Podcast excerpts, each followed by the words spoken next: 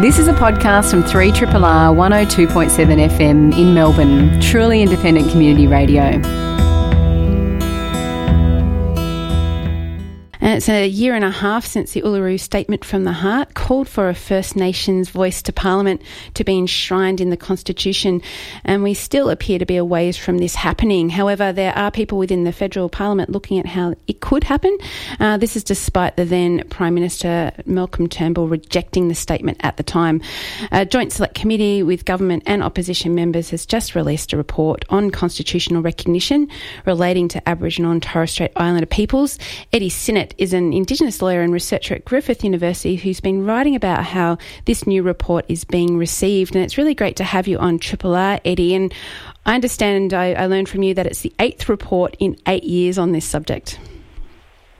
Uh, yes, it is. Good morning. Thanks for having me. So, yeah, eighth report um, in eight years. So it's been a long time coming, but I guess reform in this area has been a long time coming as well. Yeah, so what does this select committee report particularly look at?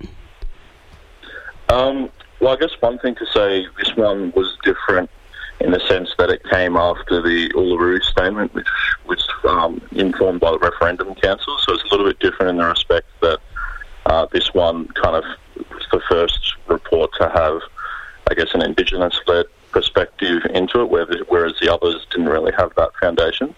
Um, so this one was, I guess, in response to the Uluru Statement and the Referendum Council, and looking at uh, what could be done about um, about implementing that, and speaking to especially Aboriginal and Torres Strait Islander people all around the country, but others as well, about what they'd like to see happen and how we could progress towards making that happen. And so, what the report has said is essentially that there needs to be some more work done before we get to a referendum on this issue. I guess, given that we've had eight reports in, in eight years, what's your take on that? I mean, do we need to do a whole lot more work before this goes to, to the people to potentially change the constitution to enshrine a, a voice voice in Parliament or um, a voice to Parliament, sorry, or, or anything else as included as part of this package? Yeah, so I, I personally don't believe we do. I, I, think a lot of that has already been done, and especially out of the last process of the Referendum Council and the Uluru Statement, there is a Indigenous specific um, proposal that's been put forward that can lead towards referendum. Uh, so the group, the, Indigenous members of the Referendum Council and their legal advisors um, put a submission forward through the process with this latest report as well. Um, the emphasis on the report is to head into a, a to try and flush that out a bit more because they feel that because of the number of submissions that were received on different design proposals, that there's a little bit of disagreement in the community about what the best way forward is. Um, but I guess the way I read that and, and, the way I've seen it is that there is uh, some remarkable similarity in all of the proposals about having a First Nations voice enshrined. And I feel, um, you know, we're probably being a little bit overly cautious about um, you know, making this happen, and we need some political leadership to really kind of drive that forward and, and make it happen after what's been a while trying to get there. And the, the report was commended to the Parliament by Senator Patrick Dodson and also Julian Leeser, who's a, a, Liberal MP. And it was interesting when I was reading the sort of the, I suppose it's the forward of of the report. Um, they they state that quote that beyond the poetry of the statement from the heart is the prose of political reality. And I was interested in how you might take a statement like that. This idea that yeah, political reality might be quite different to what the statement says. Although, you know, surveys of the Australian population has shown that people are quite supportive of what the Uluru Statement actually told us. Yeah, I think you're exactly right there. I think um, there's a little bit of a bubble. I mean, lots of people talk all the time about the bubble in Canberra and everything else, but what political reality is with regards to bipartisanship, if we're talking about Labor, Liberal, you know, the major parties, um, and with you know, and then we were talking more broadly about the support in the community and what can be achieved. I think there is broad public support. I don't think the political realities are as harsh as what they have been presented. I think that's where you know the political leadership really needs to be taken up to kind of drive drive that message forward have some positive attitudes from our national political leaders, you know, put towards this. Not everyone is ever going to agree, um, especially Indigenous community, but coming out of Uluru, there is this large support, there is large public support that's come through in a number of different national surveys as well. Uh, so I don't think those political realities are as harsh as what they're made out to be.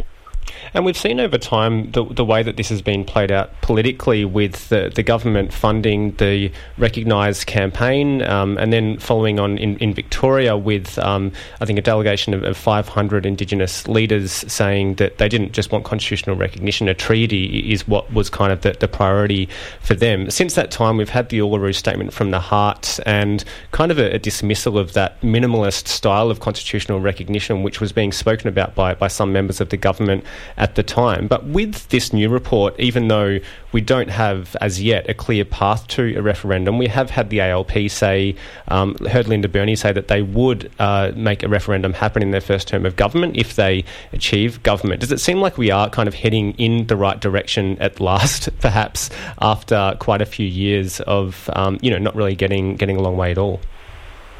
Yeah, I think it is, and I think one of the clearest things you know, out of this process has been another opportunity for Indigenous people's voice to be heard on, on what meaningful, you know, constitutional change, but along with the treaties and the truth telling would be for them.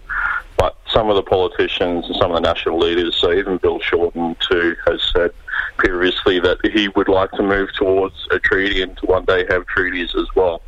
Um, so, you know, these things aren't separate from one another, and um, you know, um, I, I, definitely see the voice and moving towards that um, being the basic foundation of what we need to achieve now. And I think that's well recognised. It's not going to be enough just to have some kind of symbolic statement, but that's also going to help towards things that are happening in Victoria and um, hopefully will be picked up again in South Australia and other states as well.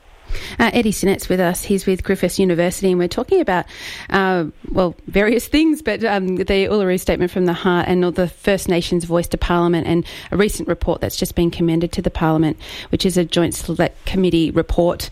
Uh, and I mean, one thing that we hear a lot, Eddie, is about the voice, and this new report, the Select Committee report, looks at this a lot. Can you explain what's meant by that, the voice?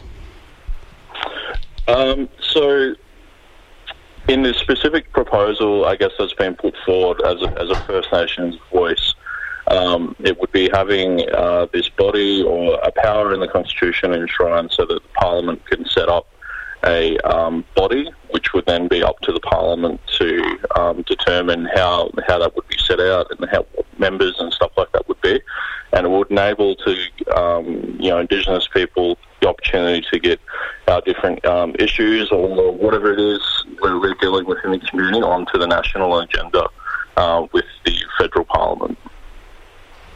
And, and earlier, um, Eddie, you alluded to a submission, submission 479, that was written by members of the Referendum Council, which um, hasn't sort of been, I guess, uh, let's say properly acknowledged, I guess, or, or is at the heart of this recent um, Joint Parliamentary Committee report on, on the path forward for constitutional recognition. But that submission was written by Professor Megan Davis, Noel Pearson, people who have a lot of skin in the game, who've really been working on this for, for many years and walking through the, the political complexity complexities of it all as well. And in that submission, they included a, a referendum question, a potential referendum question, and a draft bill on the design of the voice. It seems like, given there's been a lot of work go into this, it's pretty comprehensive. Will the, the work that, that, that has been done, do you think, be properly incorporated into what's happening now at the governmental kind of parliamentary level?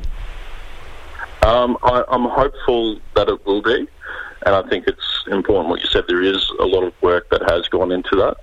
Uh, one of the difficult things, I guess, with the First Nation voice or with this whole process is there's a lot of different, um, you know, areas to it. So you've got constitutional experts, you've got people in the community that have their concerns around different things too.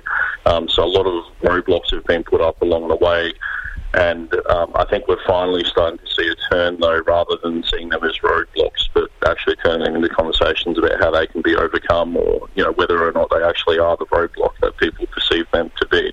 So I think that is an important submission, and it does you know explain a lot of the different uh, different issues that people have put up as well, and about how they can be dealt with. So um, hopefully, you know, moving into the future, that will be something that will be used as a guide too. Yeah, and, and I mean, when you reflect now over eight years of reports, Eddie, I mean, are you seeing that having individual uh, members of the parliament, Linda Burney, Patrick Dodson, has been significant to this sort of latest step in the process? Uh, yeah, yes, definitely. So um, I became heavily interested in this kind of stuff as I was just becoming a, a lawyer. Um, but obviously, through my previous life as an Indigenous person and other things I was involved in, and then it's formed a major part of my um, postgraduate studies and everything else too. Um, but having you know Indigenous representatives in Parliament um, and having more of that emphasis placed on what is meaningful um, I guess, meaningful recognition, but meaningful, you know, constitutional recognition for Indigenous peoples has played a major part, I think, in kind of uh, changing the messaging from, you know, something that would be merely symbolic and actually explaining the importance of what a First Nations voice could be too. That it, even though some people do perceive it as potentially just being symbolic, but it does actually carry a lot more weight than that, and the ability to be able to influence the decision making processes and structures, especially of the federal government, is something quite powerful in itself. And so that move or that decision by the Prime Minister at the time, Malcolm Turnbull, to reject, uh, ultimately reject the, the statement from the heart, was a real blow to a lot of people. I suppose a, lo- a, a lot of people weren't surprised either that it was dismissed in the way it was. But I think um, many of us thought maybe that was the end of that particular, um, you know, the momentum that was gathering around the Uluru Statement from the Heart. But that, that hasn't been the case. So it really, that work is carrying on? Yeah, that's very important. I, there is a large amount of public support, and I guess for Indigenous people, uh, whether it's this, you know, perhaps not the specific model of a First Nations voice, but we've been campaigning and fighting hard for generations to have our voice heard in, in various different ways. So we literally have given you know, generations to the cause. So uh, one small hiccup, which can play out in different ways, and it has done previously for us. But it's been great with the continued public support and awareness, and I guess willingness of non-Indigenous Australia as well, which is what we really need too, because it is a shared responsibility, you know, together to be able to get something that's going to be momentous reform over the line. Well, thank you so much for talking with us about it on Triple R today, and um, we can um, recommend your article in the conversation on this. Um, Eddie's written really eloquently about um, where we've got to, uh, and I suppose you know you write quite hopefully, Eddie, about about the future. So hopefully we can touch base with you again next year, and um, we've got a couple of elections, um, so we can touch base with you again and see where we get to with this one. Thanks so much for your time today. Not a problem. Thanks for having me. Uh, Eddie Synot, he's an Indigenous lawyer and researcher at Griffith University, and he's been writing on this topic, and as you can hear, following it for a very long time and being a participant as well. Can, some people know him as a broadcaster, others a children's book author, and a growing number as the founder of and work experience at Speakola. It's Tony Wilson. That was your gag. I just it took was. it. and you didn't even call me the work experience kid. You oh, called oh, me the work experience. Like student. sounds like we sounds like I really have got. Didn't I say gig. kid? I meant student. it's because I took your gag. I'm trying to run with it. That's Didn't work. I, I forgive you, Carly. And, I, and thank you, Grapeviners, for having me in. Pleasure. Um, big time of the year, isn't it? As, well, as I just said on Twitter, this is like the Emmys, but with less cocaine. uh, it is the speeches, the only speeches awards delivered anywhere in the world, as far as I can see. No one cares about this as a as a art form that ought to receive a statuette. So I have taken a photo of a statue, and you do get a virtual statuette for winning a Speakoli for speech of the year. Do you tell people they're in the running? No, I decide 20 minutes before I come on air here who should win in a kind of a fairly hasty and Dylan saying, Can you give me some audio? What audio should I do? so you know, it's a pretty unjust um, voting system. Uh, but I did, I actually did spend a few hours last night looking to see what the speeches that I've put up in 2018 are. And this, the site kind of does two roles. So in some ways, it's trying to bring people's attention to the speeches that are kind of flooding the internet, like Michelle Wolf's White House correspondent speech. That's certainly in the running for Speech of the Year mm, this year. But um, but at the same time, I'm kind of also into, you know, the the, the road hog of Europe speech by David Lloyd George in 1914 and stuff like that. So the site is also trying to look at what are the speeches of all time. Yeah.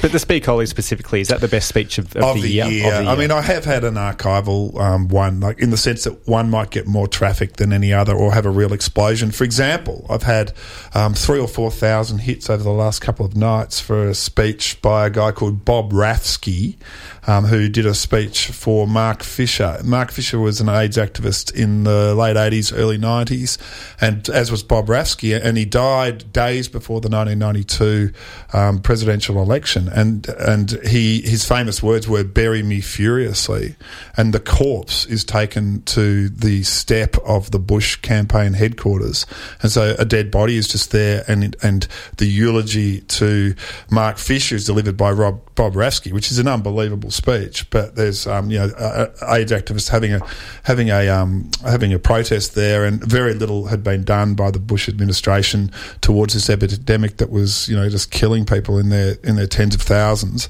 Um, and "Bury Me Furiously" is a famous speech, and so because Bush has died, mm. and um, and it was uh, International AIDS Day two days ago, that speech goes bang, and you get three or four thousand hits on that one. It's kind of fun looking at the metrics yeah. to see what people are finding. So it's not just me and Dylan heading to Speakola and uh, checking it out. And uh, I mean, what I love about what you're doing with it, Tony, is that you are putting together not just really famous speeches, but a whole bunch of different speeches. People that people write for their brothers at weddings or birthday parties or you know um, eulogies, things like this, and you and you put them all on the one site. Well, I love that. There's an element of when I was doing it, I was thinking, well, TED Talks have got this. If I had to say who gives the awards, and they don't give awards, but the the, the place for speeches is TED, mm. and a lot of people follow it, and they they do a great job, and there've been some amazing TED Talks. But the thing I sort of thought about them is they always end up the same shape. There's always the same background, and it's a bit of a template. There's, there's, a template to them, and, and so you're invited to do one, and then you structure it almost to the template. And I thought, well, that sort of misses out on what you know great speaking is about, which is usually about a moment.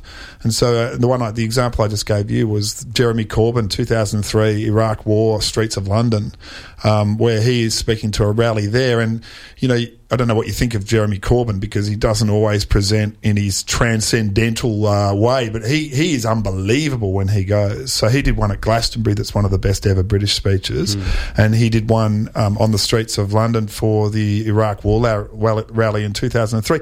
And that should exist in its six minutes or whatever, or its five minutes as this sort of perfect piece of oratory and and uh, you know it's not a TED talk, and a lot of speeches just aren't TED talks. They're you know they're Mark Twain at a New York restaurant on his seventieth birthday. They're they're your dad at his seventieth birthday. They're you know it's all that sort of thing. And and, and I thought I'm going to make the place where speeches, kind of the great speeches, just gather where and whatever they were. Speaking of Mark Twain, can I just the time just felt right and a great so Julia Louis Dreyfus. Here she is. DC, no less. Anybody would be lucky to be a part of a night like this, honoring somebody like me, right? Um, as a great fan of the work of Mark Twain, I was so sorry when I recently learned he was dead. my, my thoughts and prayers go out to the whole Twain family especially the wonderful Shania. Now that is a there solid gag. that is such a good speech. So that is a real contender for the Gold Speakoli for Speech of the Year. It's so funny throughout. She um, she starts off with the it's almost the character of Elaine, you know, that she didn't want to do the, the Mark Twain Awards because she thought she was having to honour someone else. But then, of course, it ha- happens to be her, and her attitude turns Suddenly 180 shifts. degrees. And, and then she gets into this motif that's really cleverly done, which is that she was she's even better at drama than comedy. And uh, and she should have been Portia in uh, in The Merchant of Venice, and she's angry that she wasn't cast. And it's just done brilliantly. You laugh throughout. And, and then she does the turn towards the back end. To, with the cancer diagnosis and and how uh, laughter is the best medicine and a decent line where she says, uh, which is just as well because that's what the current administration wants to replace Obamacare with. So um, just a, sting in the tail as a well. A first class speech, lots of good political jibes, lots of fantastic wa- uh, and just original ways to thank people. And all in all, it's just a ten out of ten absolutely. So either the Speakolis, as I said, a huge amount of work goes into them, but either the Speakoli for comedy or the, the Gold Speakoli for spe- Speech of the Year. Mm. And so there's lots of, I mean, there's lots of speeches on, on Speakola. There's a lot that come out of the United States because they give, as a whole, they're pretty articulate people and give pretty amazing speeches. But do you think also because we have the kind of person in the in the White House that we do, it is prompting people to have so much passion behind their speeches and really think about how they want to. Ex- you know, express how they're feeling right now. Well, I wonder whether Americans are more comfortable in that kind of stage taking, big moment oratory thing than Australians or Brits. Um, I don't. Certainly, I don't think um, there's there's great speeches from everywhere, and I have been working on trying to just get as many speeches from all different countries as I, as I can. And I've already got you know from India. I think I put up thirty or forty speeches, and they're the second most um, traffic on the site is Indians. So, and the first is Americans. But the the reason I think that America gets so many of the speeches on Speakola is that they just saturate the news cycle. So mm. the Parkland shooting, I've got six speeches up from the Parkland shooting, and I've got um, the White House correspondence goes up each year, and when presidents resign, uh, you know, the presidents get their big speeches up each year, and presidential fu- funerals and eulogies get up, and and it, it does sort of feel as though that global news sensation doesn't happen as much for the UK or even Australia. And I was trying to think, what are the great Australian political speeches of this year? So, I mean, last year, I think there were some really good speeches around marriage equality. And, and Penny Wong was, you know, when I was sitting here last year, I was talking about a parliamentary speech she delivered. Um, but this year, I mean, there's been a lot of complaining about Scott Morrison, and there's sort of been a reasonably low level of politics. But You're who's not going to nominate Fraser Anning, I assume? No, I'm not going to do. I, I, mean, I guess it stands out as a significant speech, mm. and I did put um, uh, Pauline Hanson's uh, maiden speech on Speakola as a significant speech in Australian history. But there's a much much better speech, obviously. Uh, the response by Paul Paul Keating in the months after Pauline Hanson's speech is on Speakola, and that's an incredible speech um, after he was prime minister about the lowering of the tone of Australian politics, which is um, I didn't use those expressions. Paul Keating was reasonably good at lowering the tone, but um, but talking about the direction it had taken in terms of racism and, and, and that sort of thing. Mm. Uh, but but yeah, the, it is a good question. Why so many Americans? Probably just dominance of the viral speech environment.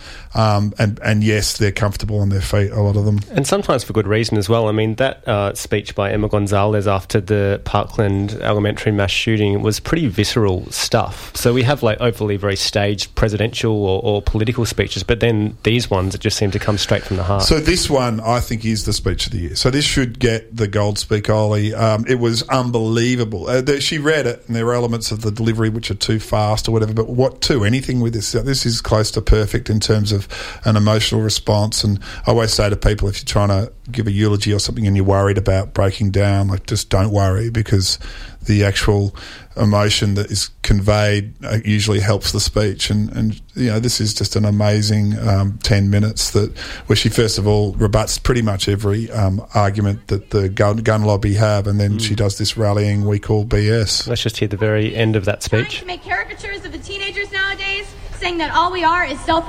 involved and trend obsessed, and they hush us into submissions when our message doesn't reach the ears of the nation, we are prepared to call BS. Politicians, politicians who sit in their gilded House and Senate seats funded by the NRA telling us nothing could have ever been done to prevent this, we call BS. We say that tough, they say that tougher gun laws do not decrease gun violence. We call BS! They say a good guy with a gun stops a bad guy with a gun. We call BS! They say guns are just tools like knives and are as dangerous as cars. We call BS! No, they say that no laws. So she gets that out the day after. I mean, it's just phenomenal to think that what they'd gone through, those kids, and then by the next day they were able to hit those notes. And, and it is you know just a standout that it will it has created a movement. And in fact you could argue that her speech at the the March for Our Lives a couple of months later where she stood in the um, in the mall in, in Washington and there were a couple of hundred thousand people there and she stayed silent for the period that the gunman was in the school. I think it was four minutes and 20 seconds she stood there silent you know, it's just an incredibly powerful device and it's very, very clever, gifted, um, you know, an articulate girl, woman, um, and you know, she she wins this year. Yeah, amazing. Mm. And um, I, I, you know, I've, I've thought about that speech a lot. I think a lot of people have. And it, the other day, I got swept up in the young, you know, the the school strike for climate action. Yeah.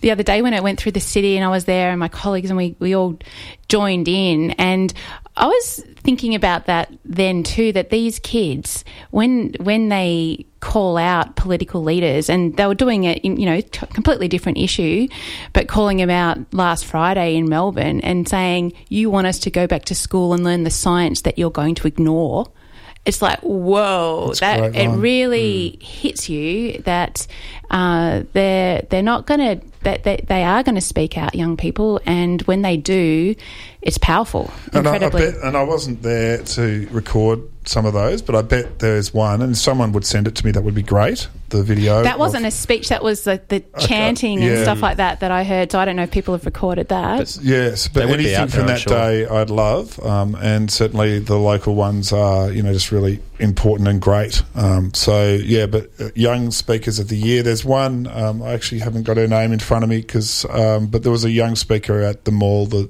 March for Our Lives as well, that went really big. Um, the she had big frizzy hair and she- 11 years old, incredible speech as well. Yeah, amazing.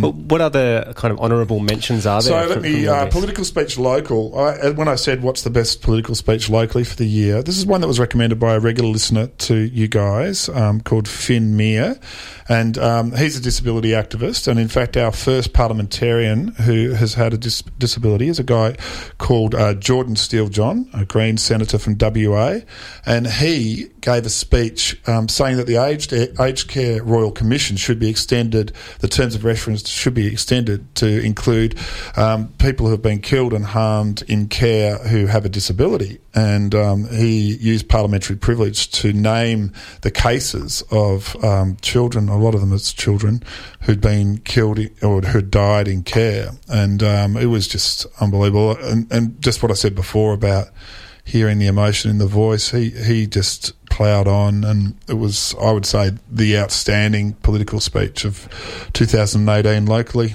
and one that kind of flew under the radar as well. That one. Well, I'd say. it's- of his fellow senators too. There were about four in the uh, chamber. I think it occurred at night, actually. within a moment of decision. Before us now is a question Will justice be done for disabled people? Or will we once again miss the opportunity to ensure that they, those in our nation who are so often made voiceless remain so? Tonight, I'd like to read from a passage of a speech given by my fellow disability activist and advocate Craig Wallace, who in 2015, as part of the White Flower Memorial, to commemorate all those who have died in institutional and residential care, spoke to the sorrow and pain of our community. In concluding, And this is an incredible list. Like he goes through the circumstances in which the kids and some of them are adults as well have died, and it is really painful listening.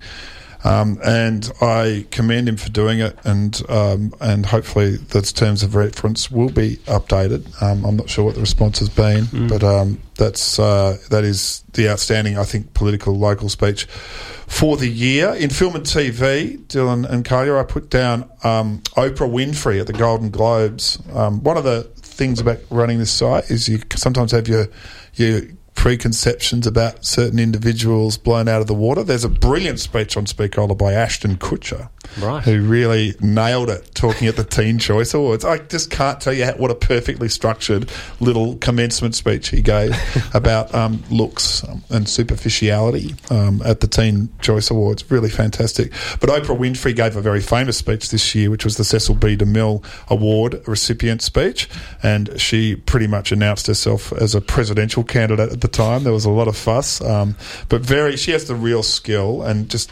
cannot undersell her skill of being able to intertwine the personal with the political. She's delivery is honed across thirty years. She's funny when she has to be. She's um, you know emotional. She's yeah. For And she's all a the, superstar for all the syrup and the uh, the sort of uh, thoughts we have when we think of Oprah, which is uh, lots of tissues on and uh, sort of big moments of fake tears and cars, Cars being being delivered. away. Yeah, I You know what? say. I think if I, when I think of Oprah Winfrey, for some reason, I think of Tom Cruise jumping on a Yeah, couch. yeah, unfortunately, There is a lot of that. Get that. out of your mind. so uh, Oprah gets that one. Uh, we'll give Julia Louis Dreyfus the comedy one.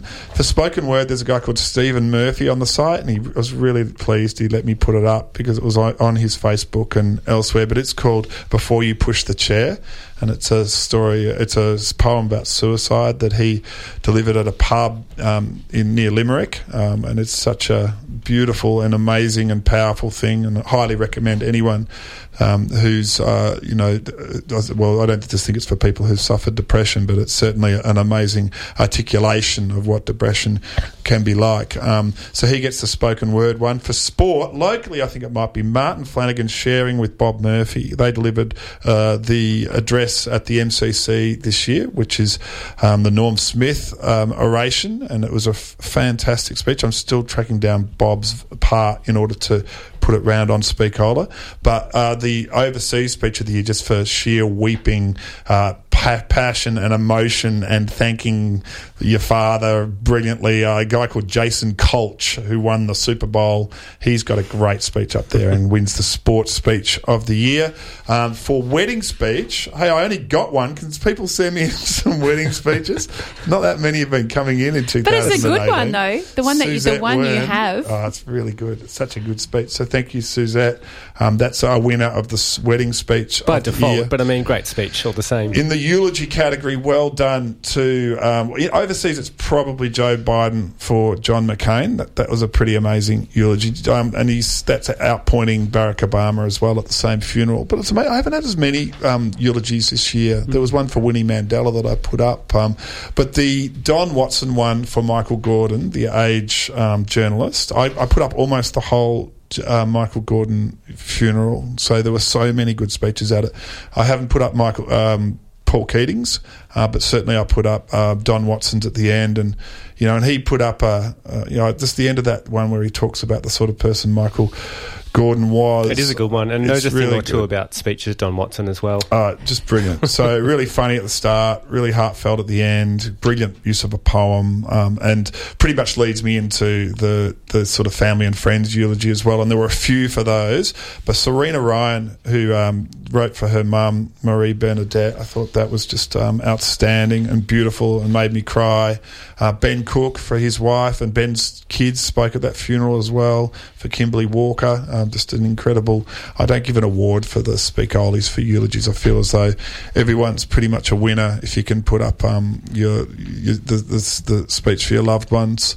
Um, and Sarah Gordon as well for Father Michael, um, and and she spoke with her brother as well, and that that's just a, a lovely speech. You know, the just two days before Dad's big, beautiful, generous heart stopped beating, he came to our place for dinner, and a little anecdote that finishes, and she's uh, really got the knack with words as well. So um, they were the notable eulogies on the site, um, with some others as well for 2018. Tony Wilson's with us, awarding the Speakolies um, from the Speakola website that he uh, founded, founded and runs. And um, I wanted to bring up a, another one. I, I don't know, think that you mentioned it then. Was it Edward Philip? Um, uh, and look, it has been. There's been a lot of speeches around the commemoration of World War One. Yeah. Lots.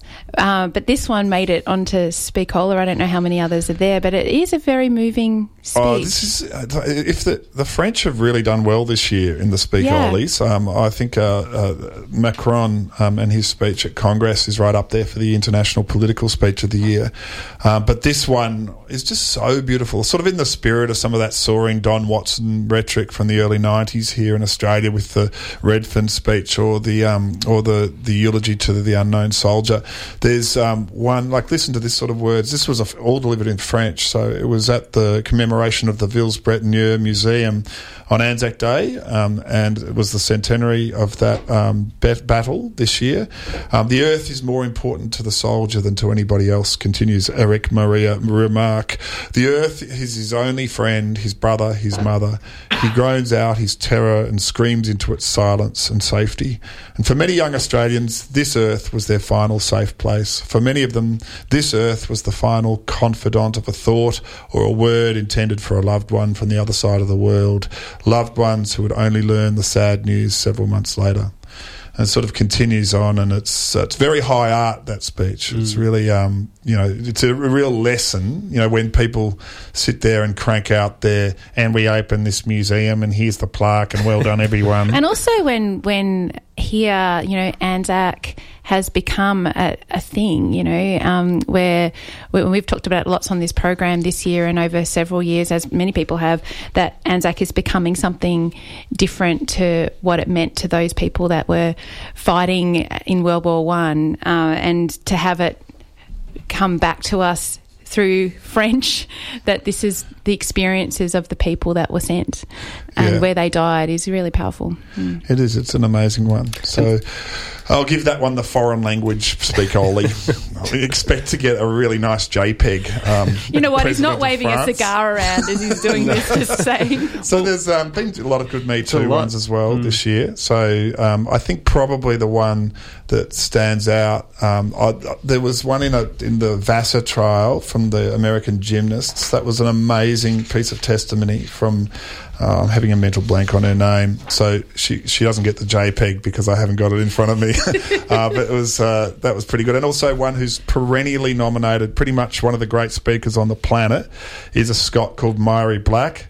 Um, and she did one about the misogyny she receives every day. So she was writing about, you know, and so she read it out. She's the first person to say, "Can I do a language wa- wa- warning here?"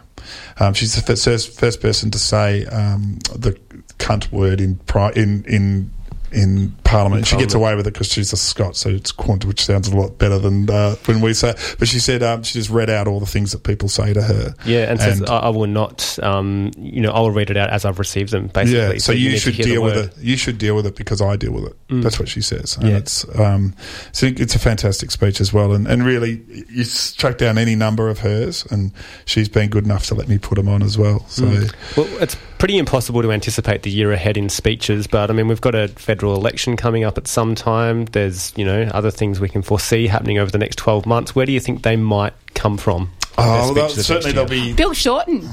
Bill Shorten. I've got one on the I've got one on the site that I'm meaning to transcribe. So the idea of Speakola is that I transcribe everything. So there's not going to be a speech up there that isn't transcribed because you mm. can just go to YouTube to look for the the the videos of the speeches. But I want to have the transcriptions. And um, there's a pub address. If you look up Shorten and pub address, that that's with him sort of standing on a chair to unionists in a pub, yelling pretty much. And I feel like that is him at his best. You know that he's he gives some, and he's also given an amazing eulogy when Bob Ellis died, like a beautifully written thing, and one of the better speeches on Speakola is Bill Shorten. So the idea of soaring oratory and Bill Shorten seems to be a, a, what's that word? An oxymoron but the the um, I think he can do it when he's when it's demanded and, and he will win this election and he may deliver a good speech along the way.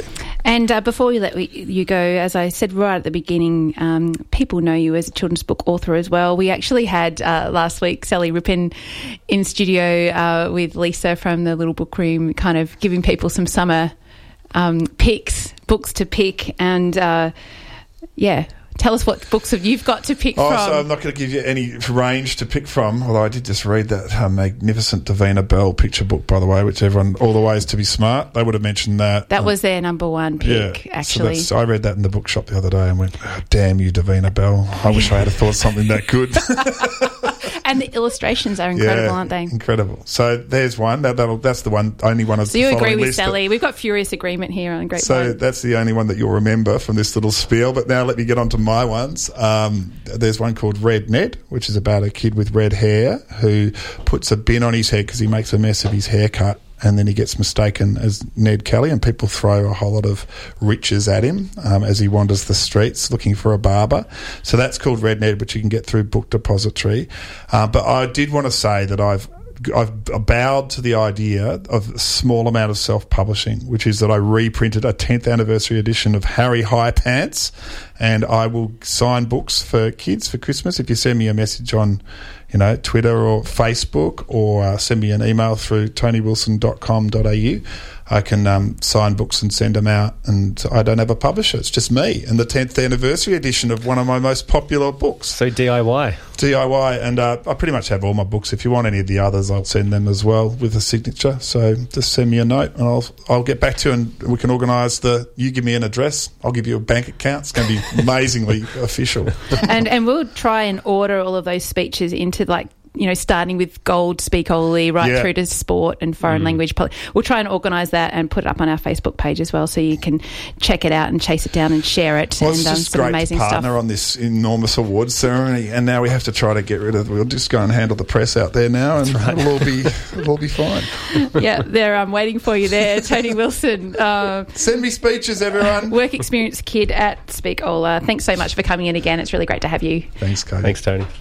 It is our last show for the year. We're kicking off um, our summer break. It feels earlier, but it's actually the same time every year. It we kind of yeah.